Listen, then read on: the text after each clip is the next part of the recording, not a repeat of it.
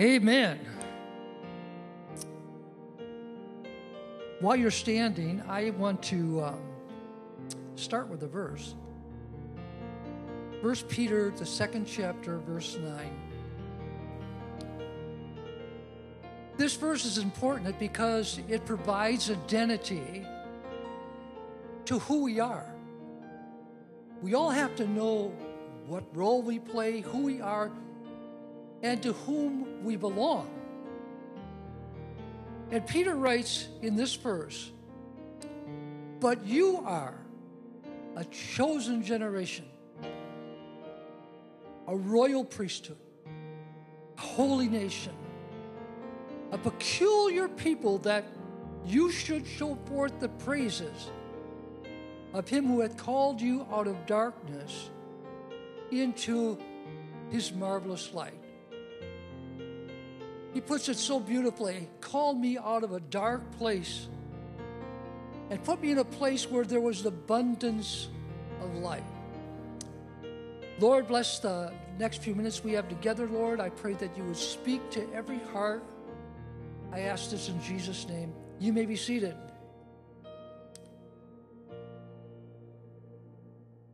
This message might be um, somewhat directed to the people of the covenant of God and those that want to be. Some 50 years ago, a young man who was wrapped up in turmoil and sinking in his own pool of depression was pulled from that mire and those evil deeds in his life and given a new life of purpose. Of course, that man was me over 50 years ago. I was sinking when God reached out to me and He called my name. He offered me a purpose in life. But even better than that, He wanted me to be His own son. He wanted me to receive things that I had never worked for and to have eternal life free of guilt and pain. I was, I was amazed, I was astounded that God would want somebody like me. Goes back to the verse that was written to as many as received him, gave he the power to become the sons of God. However, there were conditions in this covenant that he wanted to make between me and him. They were made plain to me before the transaction of ownership ever took place. I knew exactly what was expected of me. And I knew exactly what to expect from him. It was my choice. I could enter into this eternal covenant, or I could continue on in that miserable existence I was living in. I can tell you this morning the day and the hour and the month that the contract was signed. You know, when you buy anything of significance, it's like uh, a few months ago, me and my son went to Detroit and we bought a lawnmower. It was worth driving all the way to get there to get it. But I also was concerned about the city in which I was buying it from, that it wasn't hot in the sense that it wasn't owned by this person. So I made sure that I had a contract written up on it and that everything was accounted for because I wanted him to know what my part was. In return for a Kubota lawnmower, I am giving you this much money for ownership. That's not unusual in our day and age. People want contracts. They want, in a type, a covenant between the person that's selling and buying. Because if there's ever any doubt If ever anyone comes to you and says, I don't know if that's your lawnmower, I can bring out the contract and say, This is the contract. This is the covenant I made with this man. So I'm going to approach this topic today from that standpoint. To me, it was like finding a, a river of gold. You know, when you're thirsty and you come to a cool fountain of water, I mean, really thirsty. I mean, dry mouth thirsty. You do anything for just a cup, just a little bit. I gave him that broken down life and received in return for that life remission of sin, a robe of righteousness, which I could wear on earth while I was here. Mind you, not my own righteousness, because my righteousness was not pretty at all, but his own righteousness. This morning, you may not see it but it's there. When God looks down from heaven upon this young man, hey, 70 years is nothing to eternity. Um, he sees a white robe of righteousness. He doesn't see, doesn't see what I wore. And you know how he recognizes it? Because it's his. I wear that robe of righteousness that he put on me. It doesn't cover my old robe. That robe was lost in baptism. Years and years ago, I heard a story when I was teaching Bible studies, and I thought how appropriate it was. This, this young man, he was married, had a family, and not real wealthy, but he had a few things. And one day he came across a treasure that was hidden in a particular field, and he came across it. And he found it and he had to have it. So he went to the owner of the field and said, Hey, listen, um, I'd like to make a contract with you. I'd like to make a deal with you, a covenant with you. I'd like to take ownership of this field. Well, this guy was a sly dealer. And he said, Well, okay, um, what do you have? And it was kind of concerning to him because Where's this going? What's the total price? He says, Well, what do you have? Well, I have a home. That'll be good. That's good. What else do you have? And he thought, Well, that was pretty much. Well, I have a chariot and a wagon and horses. And he said, That's good. That'll do. What else do you have? He wanted this. He really had to have it. He says, Well, I have four children and a wife and a dog. He says, That's good. What else do you have? He says, All I got left is me. And he says, That's fine. It's a deal. But here's what I'm going to do for you I'm going to let you keep all those things that you have right now. And I'm going to give you the field, but I want you to remember that they belong to me. And I have the right to come back at any time I want and take whatever possession is mine. And that was the covenant. Now, I told you that story because that's the kind of covenant we enter into. When I come to God, His contract is such that He wants all my mind, He wants all my soul, He wants all my strength, He wants everything I possess and everything that I will possess. But in turn, He says to me, I will give you the treasures of your heart. I will give you peace in the storm. I'll give you strength when you're weary. I'll give you food when you're weak. I'll hold you when you're alone. I'll give you joy amidst mourning.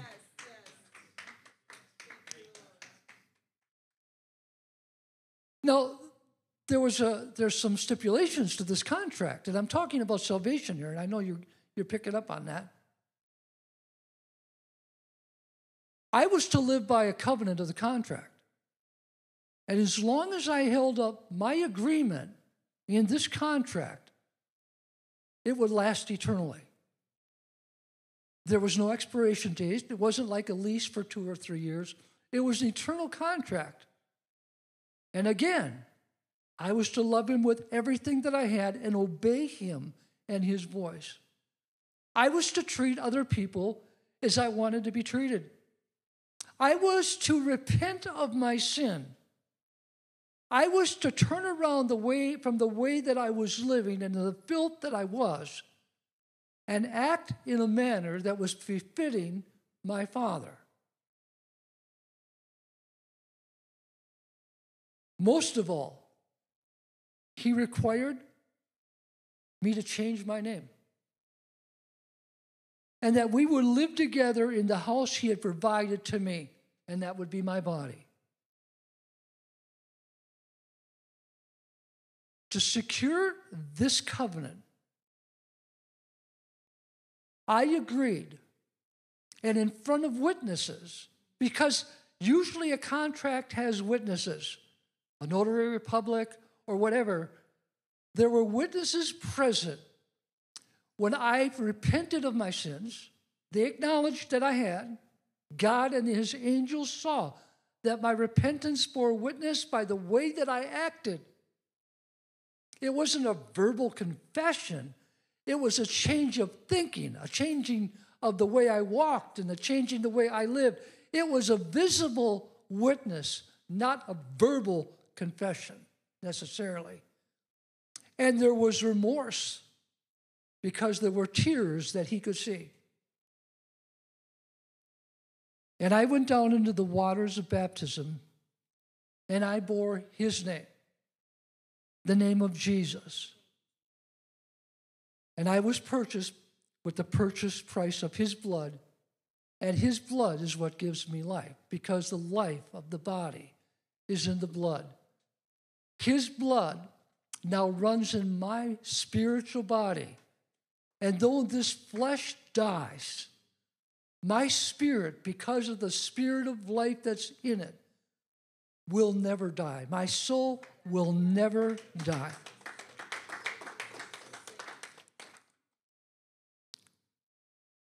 There's only two contracts in my life that can even be compared to this. The one is the one I just mentioned, my covenant with God.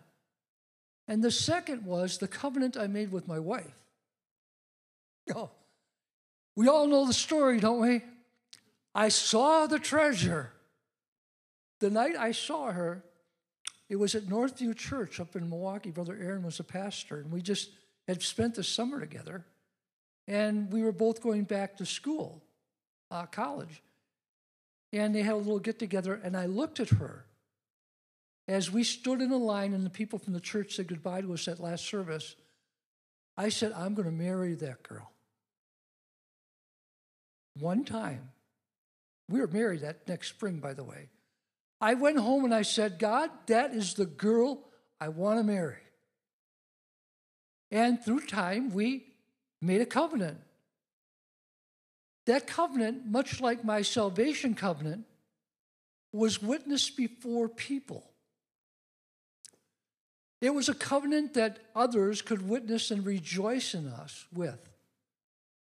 I swore that I was going to be faithful to her through sickness and health, through better, for worse, for richer, for poorer. She said the same thing to me. And then she took my name. She didn't leave with her original name, she had a new name. Do you know in Revelations 22, it talks about the saints of God? I forget what verse I could look at, but at it right now, but I'm not going to waste my time. But it's in the middle of the chapter that he puts the name, his name, upon the forehead of his saints. Now, I'm going to tell you something, a secret. Can I have fun? I promise not to go till tomorrow. When you ever wonder when you're baptized and you're living for God, how every devil in hell knows where you are? people that don't even know you be rude to you, like there's something about you, I don't like it. Because Satan sees two things that others don't. He sees the righteous robe, which was washed in God's blood, Christ's blood, and he sees a name that he hates the name of Jesus.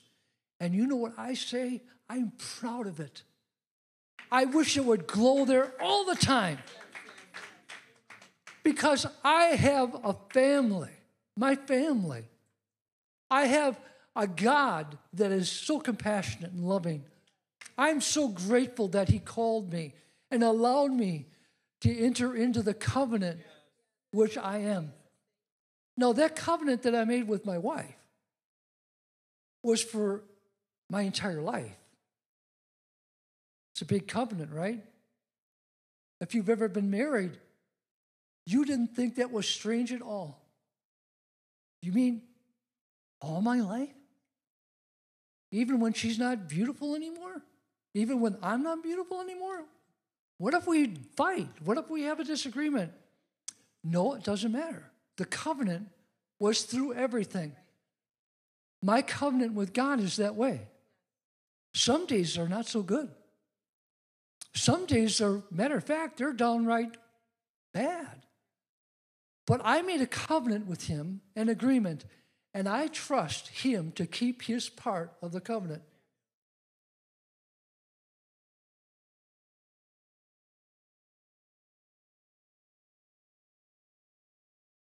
What is a covenant?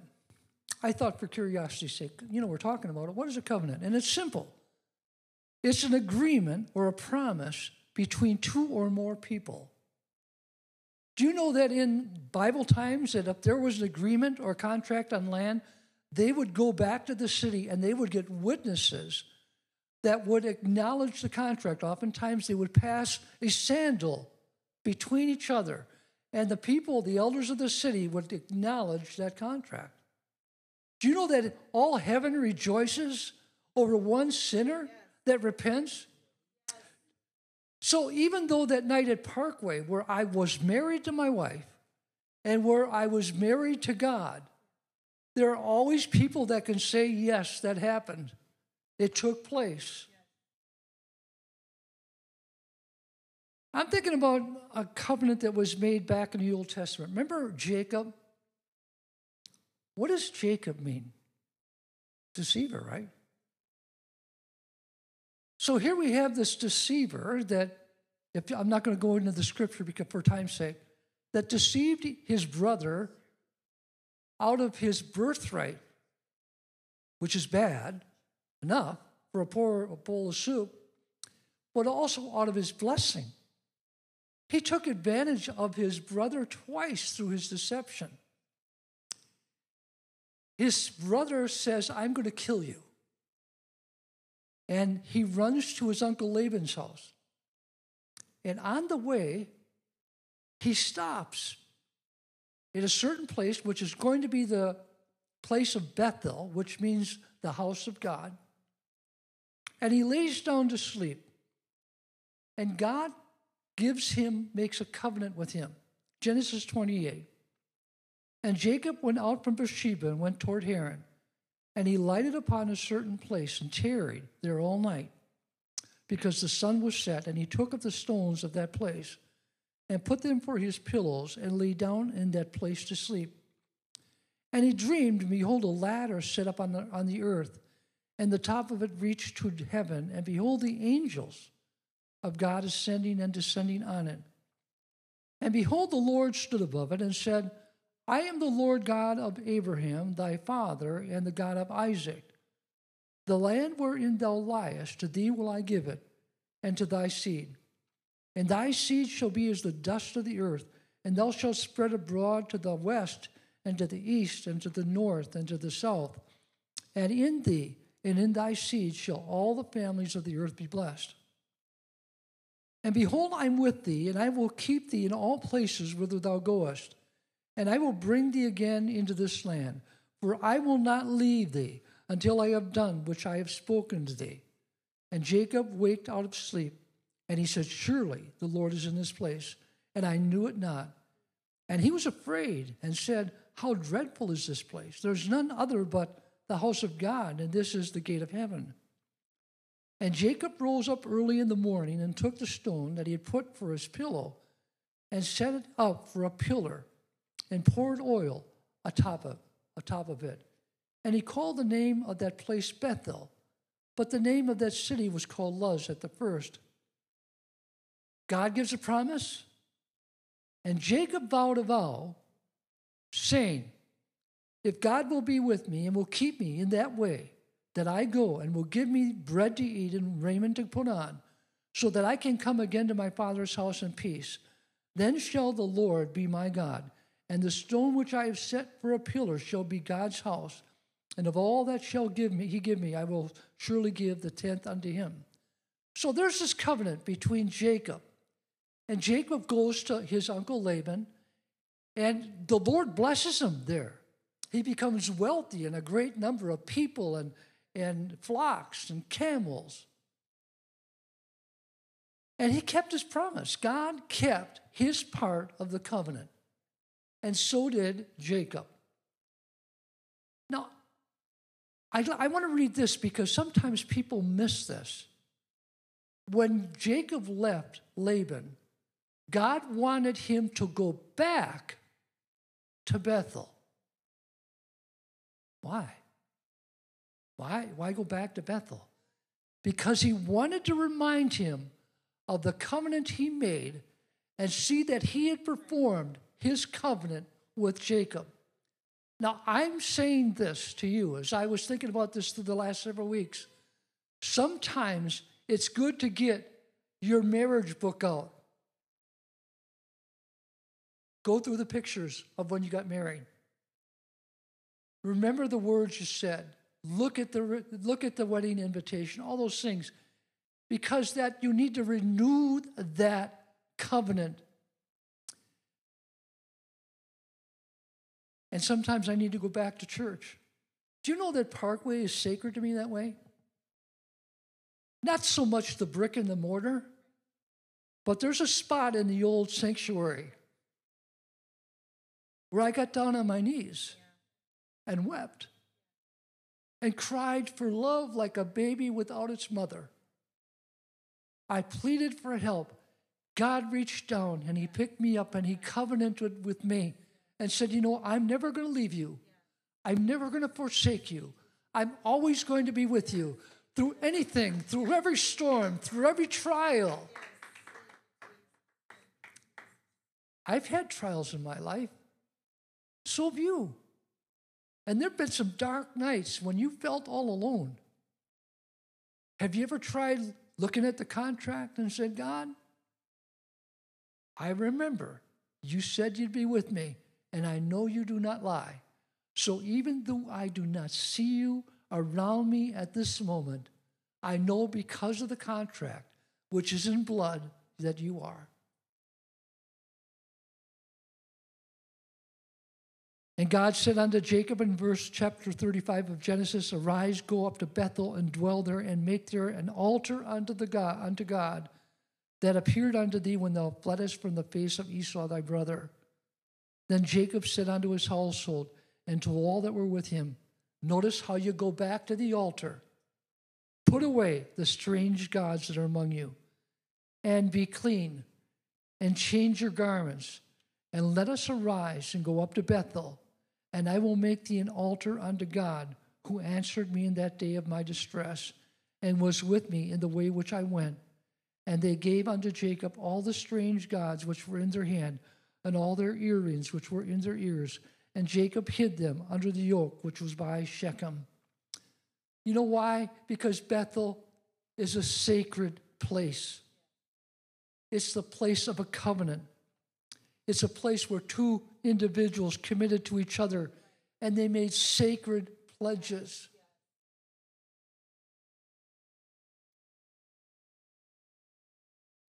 You know, God, all through Scripture, was a covenanting God. He covenanted with Noah. We know in Genesis 6 that the earth was wicked and vile, and God was going to destroy it because of all the sin. and he called out to Noah and he covenanted with him. And he gave him a promise that if he would obey his word and build a boat, that he would deliver him from the judgment that was going to come. In response, Noah built the boat. And he built it exactly the way that God had told him to build it. Exactly. He gave him the blueprint because he had no idea what an ocean necessarily might do. And in chapter 9 of Genesis, it says, And God blessed Noah and his sons and said unto them, This is after the ark came to the earth. He renewed their covenant, but increased the covenant from the original. He said, Be fruitful and multiply and replenish the earth.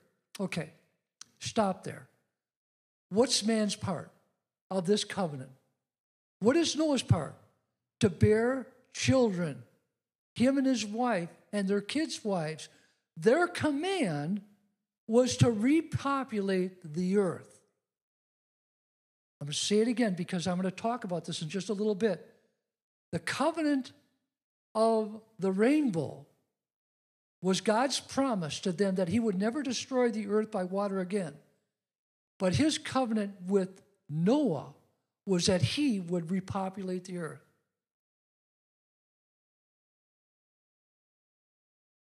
God said, This is the token of the covenant which I make between me and you and every living creature that is with you for perpetual generations. I do set my bow in the cloud, and it shall be a token of a covenant between me and the earth. I dare say, up to this time, there was never a rainbow on the earth. God put a rainbow there for the first time as a signet of his covenant. That's when it appeared. And it shall come to pass when I bring a cloud over the earth that the bull shall be seen in the cloud.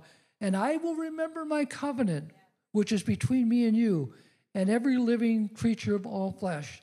And the water shall no more become a flood to destroy all flesh. And the bull shall be in the cloud, and I will look upon it that I may remember the everlasting covenant between God and every living creature of all flesh that is upon the earth. So when God looks down from heaven and sees the rainbow, what does it mean to him? I know what it means to us. It means that I have made a special covenant with you, and the covenant is to repopulate.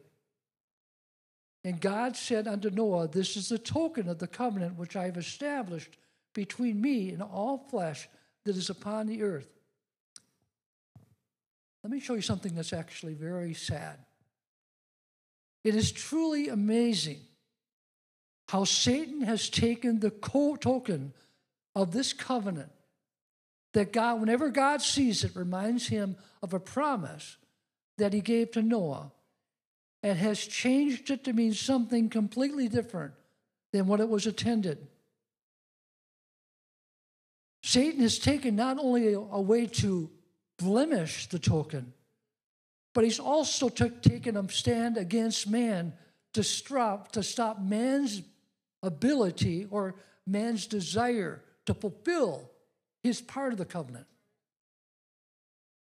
One way was it's a sign of, of promiscuity of between sexes man with man, woman with woman, can I tell you one of the side effects of that type of relationship? No children. If the world was like that, all of us in the world were like that, there would be no population. That's in defiance of the covenant that Noah made. But let me say this now. The other thing that stands out is abortion. I just out of curiosity, I have a dear lady at home that I, I really love. Sorry, it's her name is Alexa. She's so sweet. I say good night to her every night. I Say, good night, Alexa. Good night. Have a good night. No, I'm you know what I'm talking about. I was curious about the effects of abortion on the entire world in the last 10 years, just the last 10 years there has been 73 million induced abortions taking place worldwide each year. 75 million each year. six out of 10, or 61 uh, percent of all unintended pregnancies are stopped. Three out of 10 are taken away. That's 29%. So in the last 10 years, the population has been depleted by 730 million babies. And now Satan, to hold up his, his answer to God, is look at the rainbow, look at your people, look at the world. In defiance to you, not only do they stop population, but they kill life to stop population.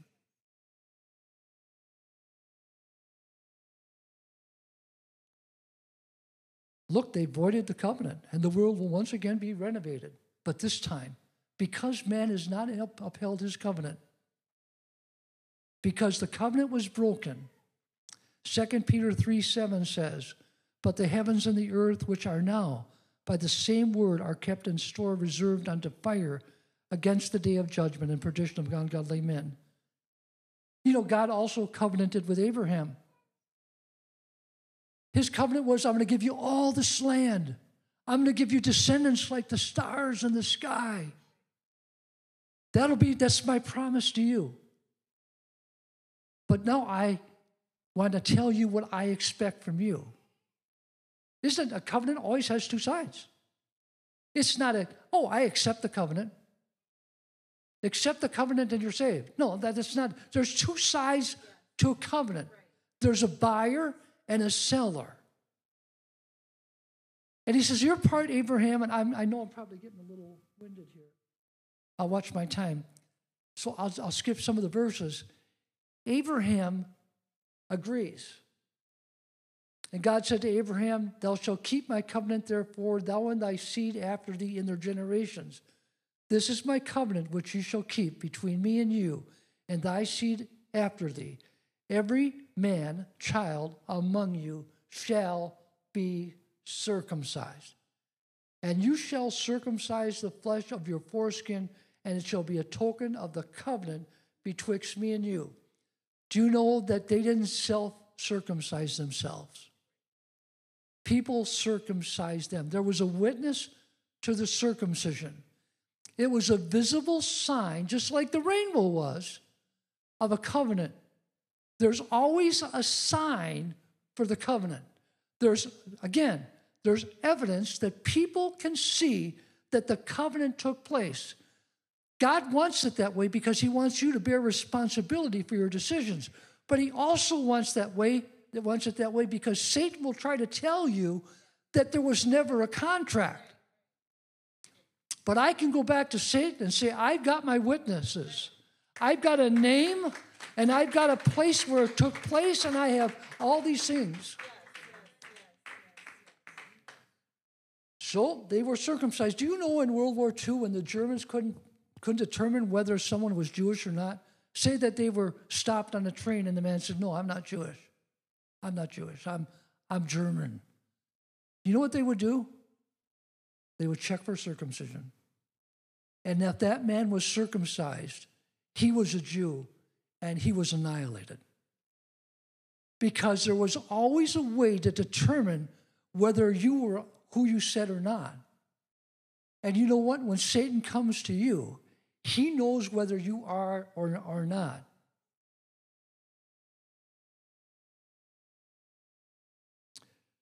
He says, He that is born in your house and that he, is, he that is bought with money must needs be circumcised, and my covenant shall be in your flesh for an everlasting covenant.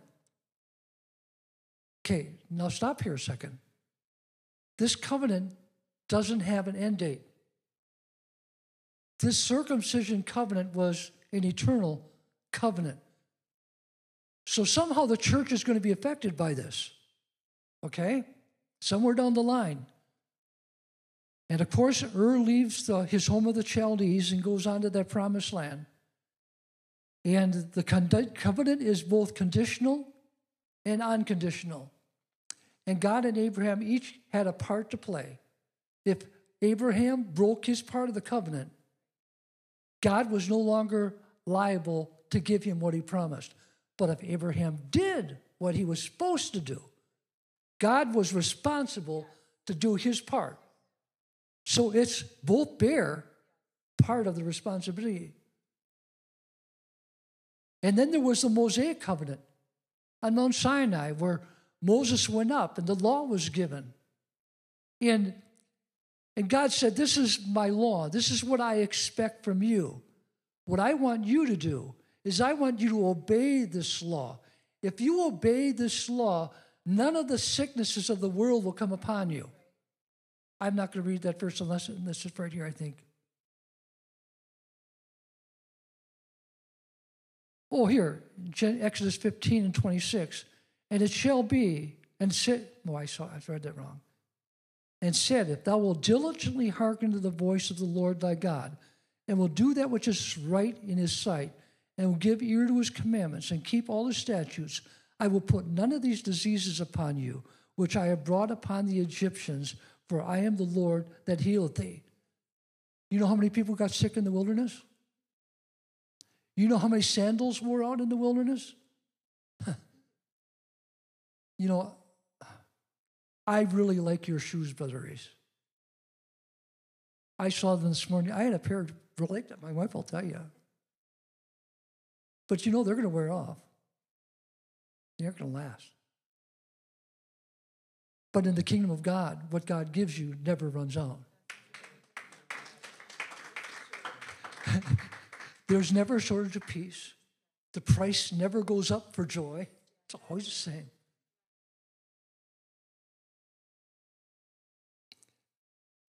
And then I'm moving, I'm almost done. Then there's the Davidic covenant, where God takes David, puts him on a throne, even after the people did not want to acknowledge the theocracy that God had established. Because before Israel had a king, God was their king. Matter of fact, in Scripture, it says, when God was your king. So they got into a monarchy. And that's how the world went at that time. But he said to David, Upon your throne, it will be an eternal throne. It's interesting that the Messiah would sit upon the throne of David, part of a covenant. And when we get into the New Testament, we find that the angel said unto her, Fear not, Mary, for thou hast found favor with God, and behold, thou shalt conceive in thy womb and bring forth a son, and shall call his name Jesus. He shall be great and shall be called the Son of the Highest, and the Lord God shall give unto him the throne of his father David, and he shall reign over the house of Jacob forever, and of his kingdom there shall be no end. Eternal covenant, eternal covenant. All these covenants build on each other. Now, we know that this covenant is fulfilled in Acts, the second chapter. When we go back to the covenant of grace, we call it the covenant of grace because really what we're providing to the covenant is just ourself. And when on the day of Pentecost, when God answered or answered his request to them, he said, Go to Jerusalem and wait until you receive the promise of the Father. When he came that day to show them what the promise was, the promise of this new covenant, this was going to be his part. You're obeying me, I'm going to give you certain things, but this is one of the things I'm going to give you. It says in verse 37 And David is not ascended into heaven, or verse 34, into the heavens, but he saith himself, The Lord said unto my Lord, Sit thou on the, my right hand until I make thy foes thy footstool. Therefore, let all the house of Israel know assuredly that God hath made the same Jesus, whom you have crucified, both Lord and Christ. Now, when they heard this, they were pricked in their heart and said unto Peter and to the rest of the apostles, Men and brethren, what shall we do? What's my part of the contract? You poured out your spirit. That was your part. Okay? Everybody wants to acknowledge the spirit. Spirit's really important. But what's my part of receiving the Spirit? Then Peter said, This is what God wants you to do. This is your commitment. You're part of it. Your part of this covenant is to repent. Repent means to change of thought, change of direction. And it, to be circumcised with a circumcision made without hands like Abraham, and to be baptized, every one of you, in the name of Jesus Christ for the remission of sins, and you shall receive the gift of the Holy Ghost, the seal of the covenant. For the promise is unto you and to your children and to all that are far off, even as many as the Lord our God shall call. God covenanted with man in the New Testament.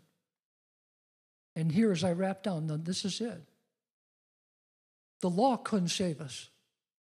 It, all, it was like a bulldozer, always pushing sin into a great big mountain of ugliness. The cross came so that he could pay the price of sin. But for man to take advantage of the work of Christ on Calvary, notice I said the work. Work. There is works in salvation. His work was to die. My work is to obey. My work is to repent of the things that he died for, to cover. And then I am to do just like Abraham before I go out into this, this world. I need to have a visible covenant. Abraham's was circumcision of the flesh. But the New Testament says we're circumcision, circumcised with the circumcision made, uh, made without hands, buried with him in baptism. That's visual. We've had people here get baptized. We witnessed it. They kicked up the devil or comes to them and say, You weren't saved. Oh, yes, I do. I got a contract right here. There's a name on the bottom of this contract. That name that's signed there, that's Jesus. Here, devil, take a peek at it. And now it's notarized and proven and sealed with the Spirit. Do you know that tongues aren't for the believer? First Corinthians tells me tongues are not for the believer, for the unbeliever. Because the tongue tells you that the transaction is complete. Boom. It's like that notary republic. You go there and they look at the covenant or the contract, you sign it, it's already signed by the other person, and then they say, boom, now it's legal. Be born of water, born of spirit. Water my part, I go down in the water. His part, he seals me, writes his name on me, robes me in new clothes, and sends me on my way. Hey, I gotta let you know a secret. Okay? Don't tell anybody. I got the better end of the deal. I love to get a good deal. I really do. I didn't bring anything to this marriage. Both. All I had was my good looks.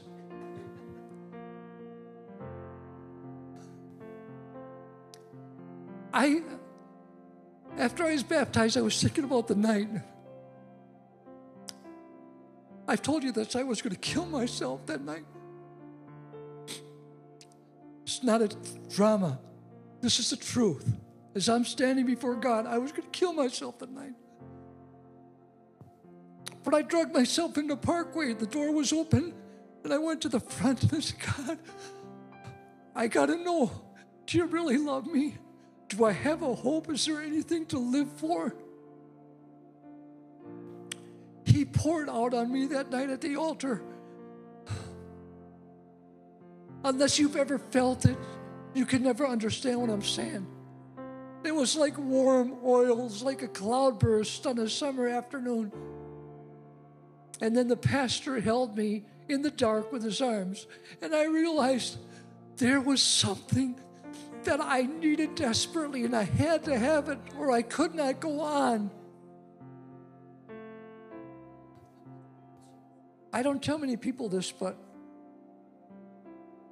after I received the Holy Ghost about a week or two later, that's a story in itself. But after I received it, I said, God, I want to do whatever you tell me to do.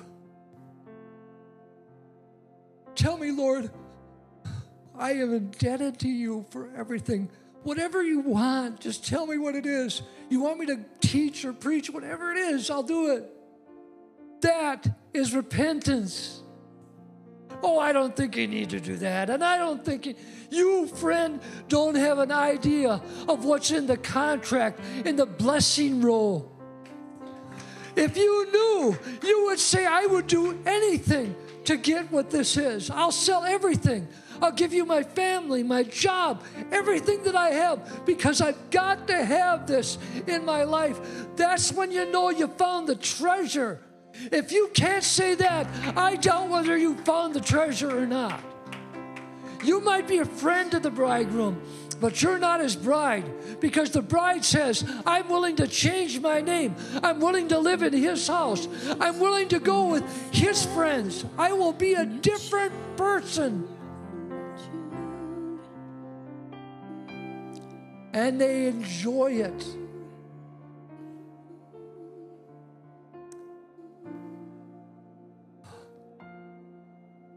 I pray that that your experience is like that. It's time to go back to Bethel. If you feel a little warm, you're not hot anymore, go back and look at the covenant again. Pick it up. And in closing, there are times, and I don't tell my wife this, that I go back and I do look at our wedding picture. And I do remember, I've got all the letters that we wrote back and forth before we were married. We still got them 50, 47 years or 44 years, 45. When's your birthday? That's why I got her. I still look at them. It reminds me of how much, how in love I was with her and how I still am.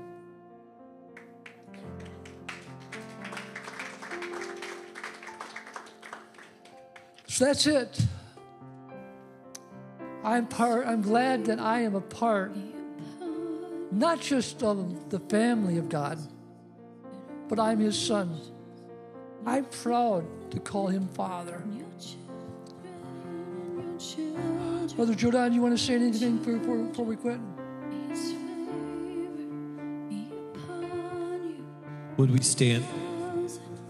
Let's just stand together right now. Would you bow your heads and let's pray together? Jesus, you've created a covenant for us, a covenant of grace, a covenant of hope, a covenant that has mercy all over it. We're praying right now in the name of Jesus that anybody that desires more of you, those that are thirsty, let them come and drink of these living waters, Lord Jesus. As our hearts are open to you, I pray that you'd move in our midst right now. Would you just take a moment with Jesus?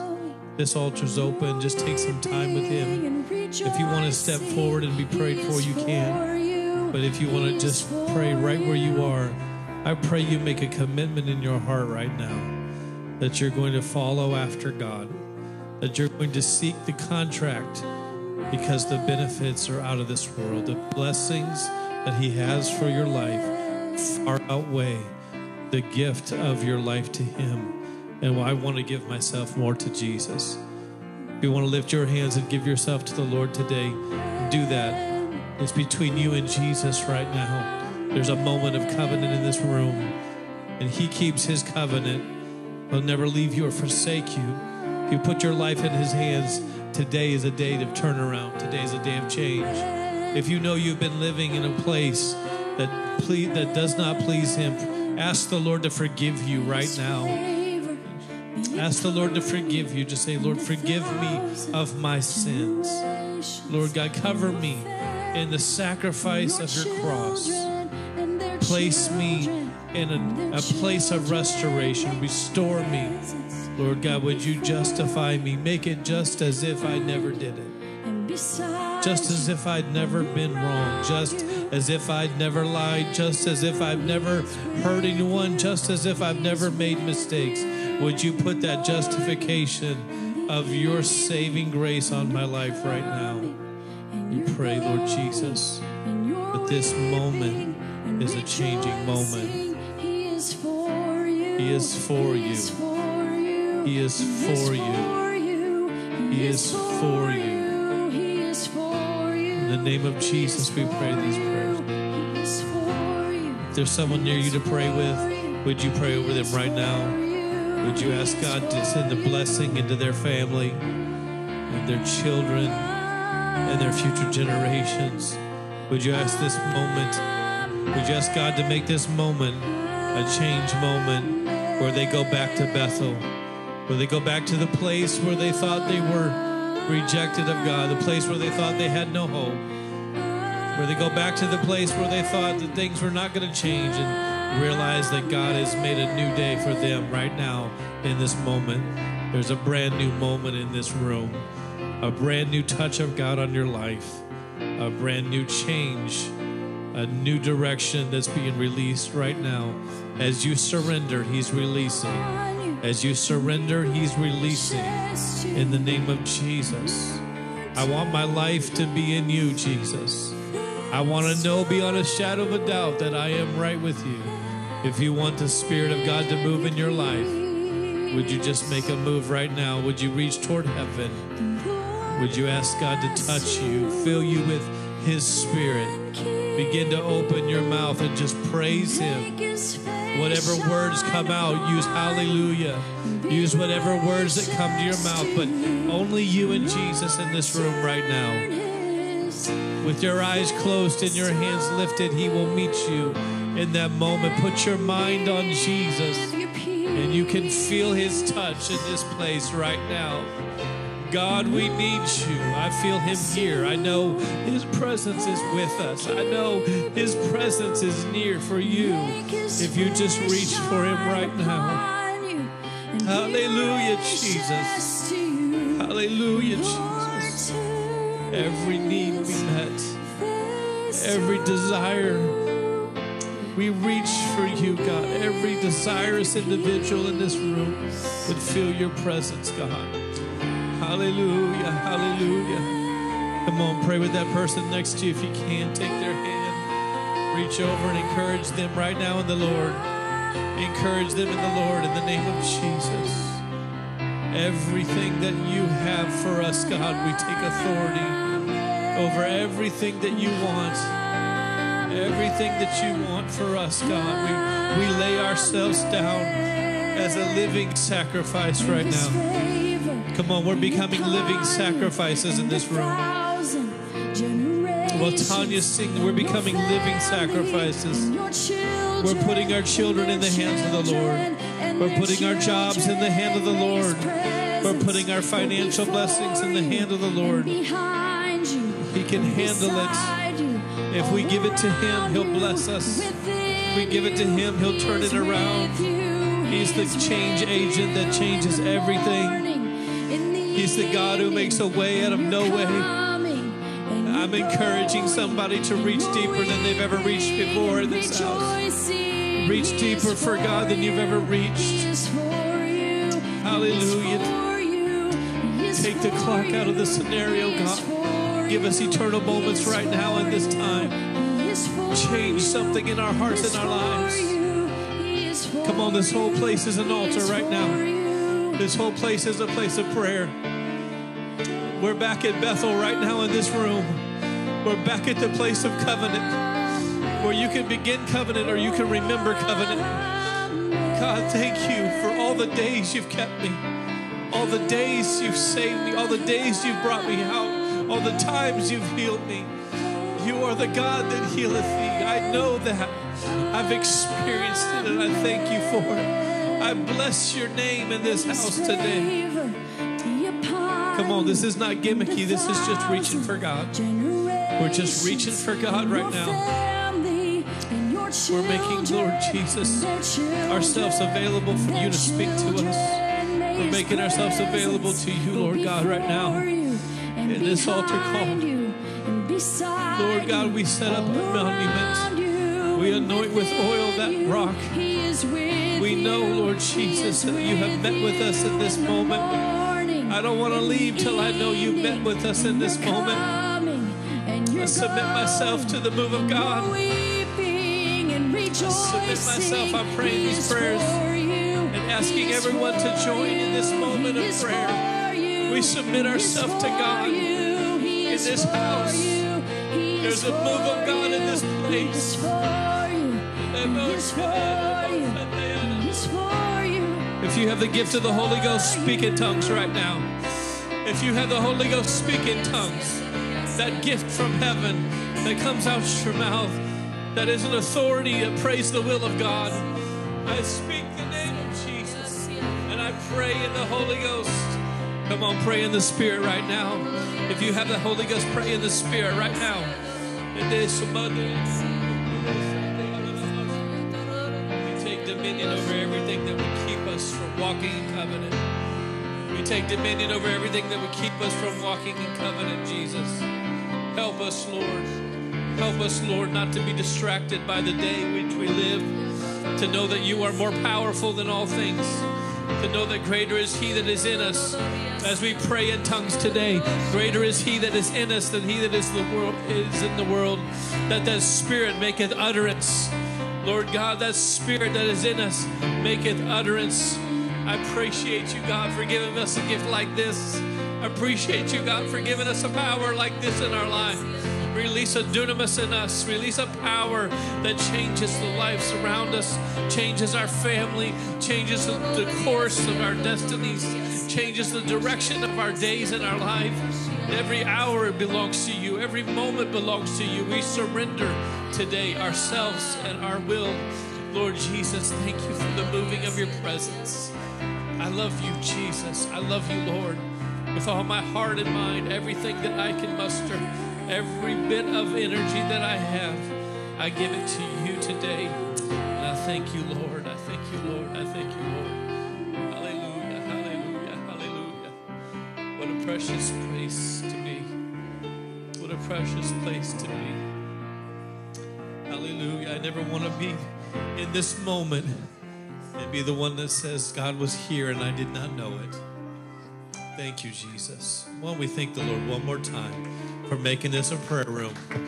Thank you, God, for stepping in with your presence. Thank you, God, for being here when we called on your name.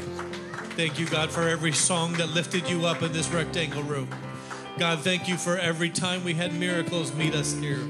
Thank you, God, for letting us be the sanctuary, letting this place be a house of God, the place where God met us. Aren't you glad we were able to celebrate this moment of prayer? Thank you, Jesus. God bless you. You may go today. Be an encouragement to your brother and sister on the way out. If you could shake somebody's hand, if you can hug a neck, give them the ministry of a smile. In Jesus' name, amen. God bless you. We do want to stack a couple chairs, but if you want to stay for a few minutes and help us take some things out of the Sunday school room, we're going to move the trailer as soon as we're done praying. There's a few more people praying. I don't want to rush. But if you can stay after for 15 more minutes, 10 or 15 more minutes, we will help load some things out of the Sunday school room into the trailer. God bless you. Have a great week.